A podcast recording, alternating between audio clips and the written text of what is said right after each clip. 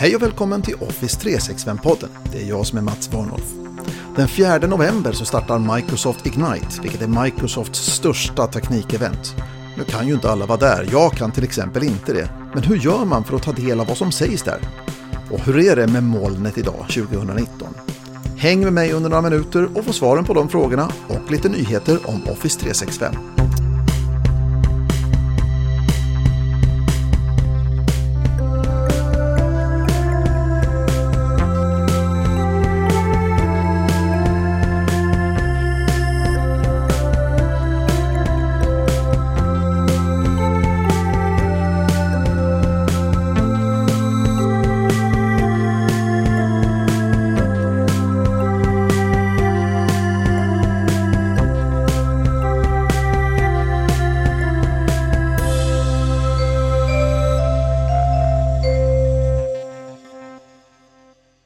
I förra veckan besökte jag IT-mässan Microsoft Tech Days i Kista i Stockholm.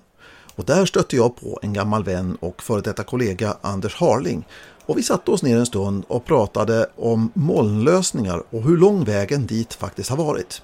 Alltså, jag kommer ihåg året 2009 eh, då tidningen, tidningen Computer Sweden fortfarande fanns. I princip varje vecka så var det en rubrik som handlade om molnet på första sidan på Compute Sweden. Och det som hände efter de här rubrikerna, det var ingenting. Det vill säga ingenting eh, av molnet hände på riktigt, utan man pratade om det och det här var alltså tio år sedan. Eh, och sen så har ju ett antal år gått efter efter de här, den här, det här året 2009 som, alltså det är klart vi började prata om molnet innan dess, men det var då som så molnet som, som begrepp föddes enligt mig då, eller enligt eh, Computer Sweden och många andra. Eh, och, och, det som hände under de senaste, så här, eller de fyra, fem åren efter det var att IT-cheferna gick på seminarier, de började prata i sina ledningsgrupper om att det fanns någonting som hette molnet man började ha ett stort intresse av det här men man gjorde ingenting egentligen. Vissa grejer, vissa grejer kanske flyttades eh, till små tjänster och framförallt eh, aktiviteter som låg utanför eh, IT IT-världen. Jag kom ju från marknadssidan och där började man köpa SaaS-tjänster som låg i molnet men det var ju på något sätt bypassing hela IT-organisationen.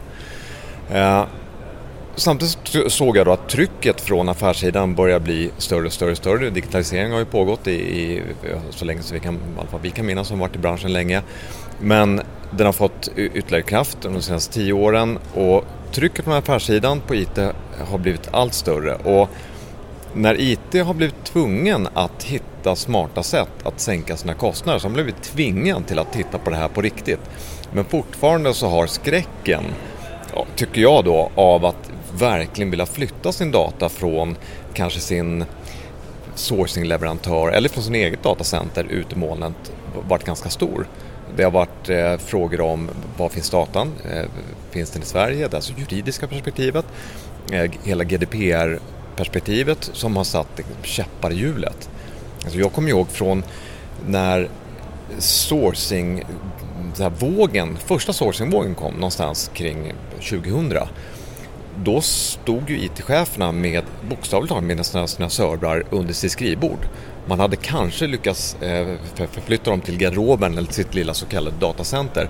Och det var jättejobbigt att skicka iväg dem till en extern sourcing-leverantör som kanske bara låg över gatan. Samma skeende har jag sett de senaste åren när man liksom krampaktigt har hållit fast vid sina så här att datan måste finnas i Sverige, det är liksom juridiken, det är Eh, Eh, alltså min egna rädsla av att verkligen flytta hela min infrastruktur för att det är så mycket risk kopplat till det. Som IT-chef sätter man ju sin karriär på att den lösning man väljer, att den verkligen funkar därför att datan som ligger där är ju naturligtvis affärskritisk. Tar du bort IT så försvinner verksamheten. Och så har det varit länge. Så det här, det här är ett skeende, en förflyttning som har gått väldigt långsamt under de senaste tio åren.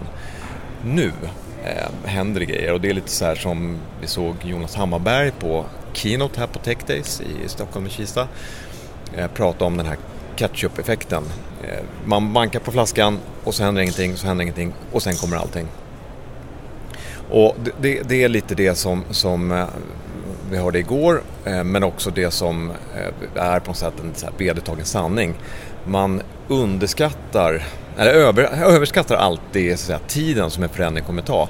Men när det väl börjar hända så underskattar man hur snabbt det går. Mm. Och, och, det är precis där vi är just nu, 2019. Tio år senare från de stora rubrikerna i, på Compute Sweden där vi har kanske överskattat då det här med molnet kommer, vi ska flytta till molnet och Azure och hit och dit. Men nu finns eh, mognaden, man, man har gått på de här seminarierna i tio år, man har testat, man har gjort det i liten skala. Eh, så säga, säkerhetsaspekten är inte lika stor längre, eller det är själva så säga, problemet med det. Eh, och även det här med datan i Sverige. Så nu finns alla förutsättningar för att den här förändringen kommer gå väldigt fort. Och det är kanske inte så konstigt att det här begreppet med moln och molnlösningar tog lång tid innan det liksom tog fäste i oss på något vis. Det här är komplicerade saker att förstå sig på. Men inte ens internet var ju särskilt lätt att få grepp om i början. 94 när, när jo, en liten så lokal Apple-återförsäljare och det fanns något som hette Apple Talk, det var liksom det lokala Nätverk. nätverket vi kopplade ihop. Du kommer ihåg det också? Eller? Ja, var det Apple Talk? Eh, vi kopplade ihop det här eh, och sen så kom internet och så här, jaha, men nu kan vi skicka e-mail utanför organisationen. Vi kopplar bort Apple Talk och kopplar in liksom så IP och, och, och, och, går ut i världen och skickar mail me mellan varandra. Och så såg vi hela dotcom-bomben som kom där och man tänkte så här att nu, det här kommer ju förändra världen och alla visionärer i slutet av 90-talet sa att kolla här, man kommer kunna köpa saker på internet. Det, det här kommer, man kommer kunna prata, vi kommer kunna göra allting. Men vad var det som hände? Det vi skulle köpa på internet, det tog ju också tio år innan det faktiskt började hända någonting där. Man pratade om det och pratade om det och pratade om det, man köpte väl kanske lite men inte speciellt mycket. Och vi pratar fortfarande om det, eh, att Amazon ska komma in i, i, i, Sverige och det kommer förändra, förändra e-handeln i Sverige då på riktigt som det har gjort i USA. Nu så här 20 år efter Bo.coms stora affischer runt om hela, i hela Sverige då, de skulle lansera e-handel här. Så att det är det här att snart kommer det, snart kommer det och snart kommer och så när det kommer så pang! Kolla så här eh, köpmönstren hur folk handlar i USA till exempel. Eh, som en familj som har bott i Dallas, som, på sätt, för dem är det inte konstigt att man bara beställer allting via Amazon. Och så kommer en halvtimme senare. Eh, därför att lagren finns utplacerade, tekniken finns där, Amazon Prime med One Click Shop och, och så vidare. Och så vidare. Och, och, där är vi ju inte riktigt i Sverige än. Vi är ju glada om vi får grejerna dagen efter eller i bästa fall kanske på eftermiddagen men inte en timme efteråt. Eh, och allting. Så där har vi någonting kvar. Eh, just på temat förändring och hur snabbt det går när väl tekniken finns där och när den mänskliga mognaden finns där. Eh, då, då, kommer det hända grejer och det kommer vi se om vi tittar på den här delen, alltså där när vi är på Tech Day, som vi pratar mycket infrastruktur och systemutveckling och sådana saker. De närmsta tre åren, uff, oj oj oj, tror jag i alla fall. Eh, det, då kommer det hända grejer på riktigt. Idag när infrastrukturen finns på plats så känns det ju självklart sådana saker som Office 365 och Google Apps, att jag kan använda mig av programvara över molnet och att jag kan ladda hem programvara lokalt på min dator utan att behöva gå iväg till en butik och köpa programvara i en kartong, så kallad boxförsäljning. Men det har ju inte alltid varit så. Jag kommer ihåg mycket väl när jag läste om Steve Ballmers strategi att på något sätt klippa av grenen för hela Office-verksamheten inom Microsoft och, och, ge alla resurser till Office 365-gänget. Det var ju fullständigt så här, uppror där inne på Microsoft att de skulle på något sätt nedprioritera eh, de som sålde boxarna. Men det, det fanns en idé om att det här, det, det här måste bara hända. Jag kommer ihåg, jag var med på Adobe-tiden kring 2000 på samma sätt. Man sålde boxar men hade redan då börjat bygga ett eget datacenter. Man såg att man kommer behöva streama eller så här, skicka ut datan genom, genom prenumerationer. Så det, var ju, det, är ju, det här är ju gamla idéer som har fått mogna teknologiskt men framförallt mänskligt, alltså så här, mänskligt beteendemässigt. För det är där den stora förändringen måste ske. Tekniken är alltid lite lättare, för tekniken är jättesvår så här, såklart. Men det mänskliga beteendet och det förändrade beteendet, det är det som oftast tar, tar tid. Då, då. Så att det här har ju smugit sig på, tekniken har funnits länge, men när det mänskliga beteendet, människorna, vi, var redo, så kunde vi ta till oss det när grejerna funkade, för det är ju alltid en förutsättning. Det måste funka och det måste vara, funka alltid och hela tiden. Och det har ju så här, Office 365 gjort i flera år nu så det, det, det känns på något sätt som inga konstigheter. Eh, inte för mig som inte är sån här tekniker i botten men eh, jag tror inte för de flesta faktiskt eh, under de senaste, ja vad ska vi säga, fyra, fem åren i alla fall. Du hörde Anders Harling, Head of Communication and Marketing på Vinci Energies Nordic.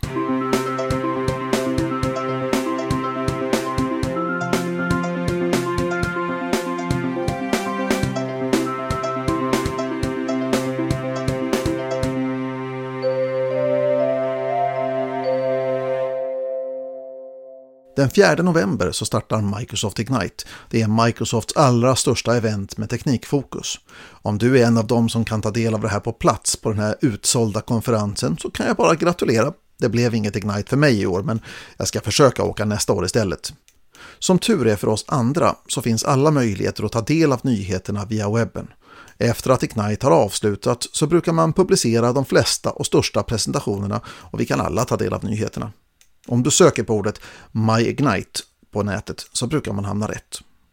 Satya Nadella brukar däremot gå och se live.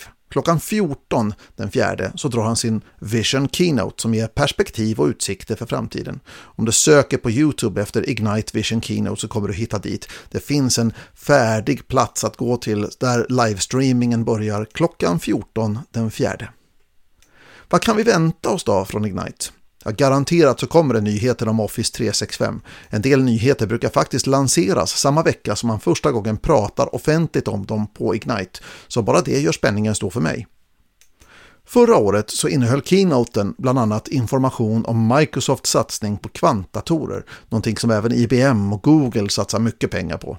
Kvantdatorer är en helt ny typ av dator som på sikt kommer att göra det möjligt att utföra mycket avancerade beräkningar på bråkdelen av den tid som det tar idag. En ekvation som skulle ta tiotusentals år att kalkylera med en vanlig dator som vi har idag skulle potentiellt kunna lösas på några minuter med en kvantdator. Men i verkligheten är man en bit därifrån idag.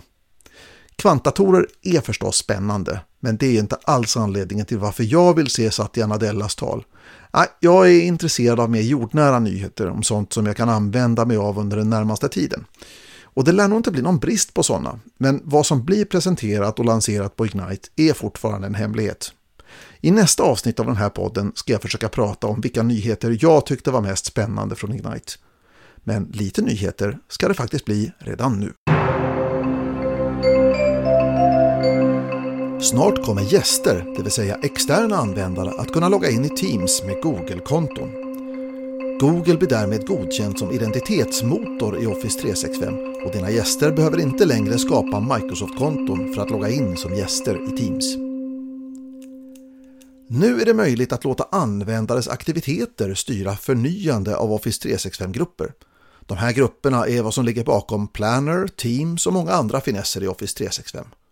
Problemet vi har med att låta användare skapa sådana här grupper fritt är att vi ganska snart får grupper som i praktiken har övergivits. Aktiviteterna upphört ihop med intresset, men gruppen och dess resurser förblir kvar och skvalpar i Office 365. Om vi vill så kan vi nu sätta ett utgångsdatum som automatiskt förnyas så länge det förekommer aktivitet i gruppen. En månad innan tiden är ute så får skaparen eller ägaren av gruppen ett mejl som varnar för att gruppen kommer att tas bort och personen kan nu välja att manuellt förnya eller bekräfta borttagningen av gruppen. I onsdags presenterade Microsoft det som legat på önskelistetoppen bland SharePoint-proffsen i många år. Nu kommer man äntligen att få samma möjligheter att hantera dokument i Teams som man har i SharePoint. Under november så kommer Files-fliken i Teams att börja se dramatiskt annorlunda ut.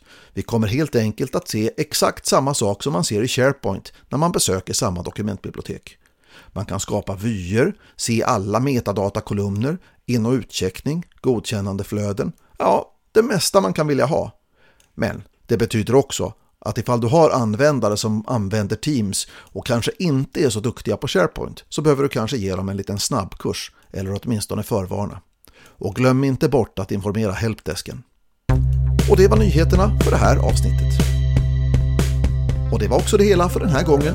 Om du har feedback, tankar eller frågor får du hemskt gärna mejla på office365podden varnolf.net. Ha det så gott, vi hörs!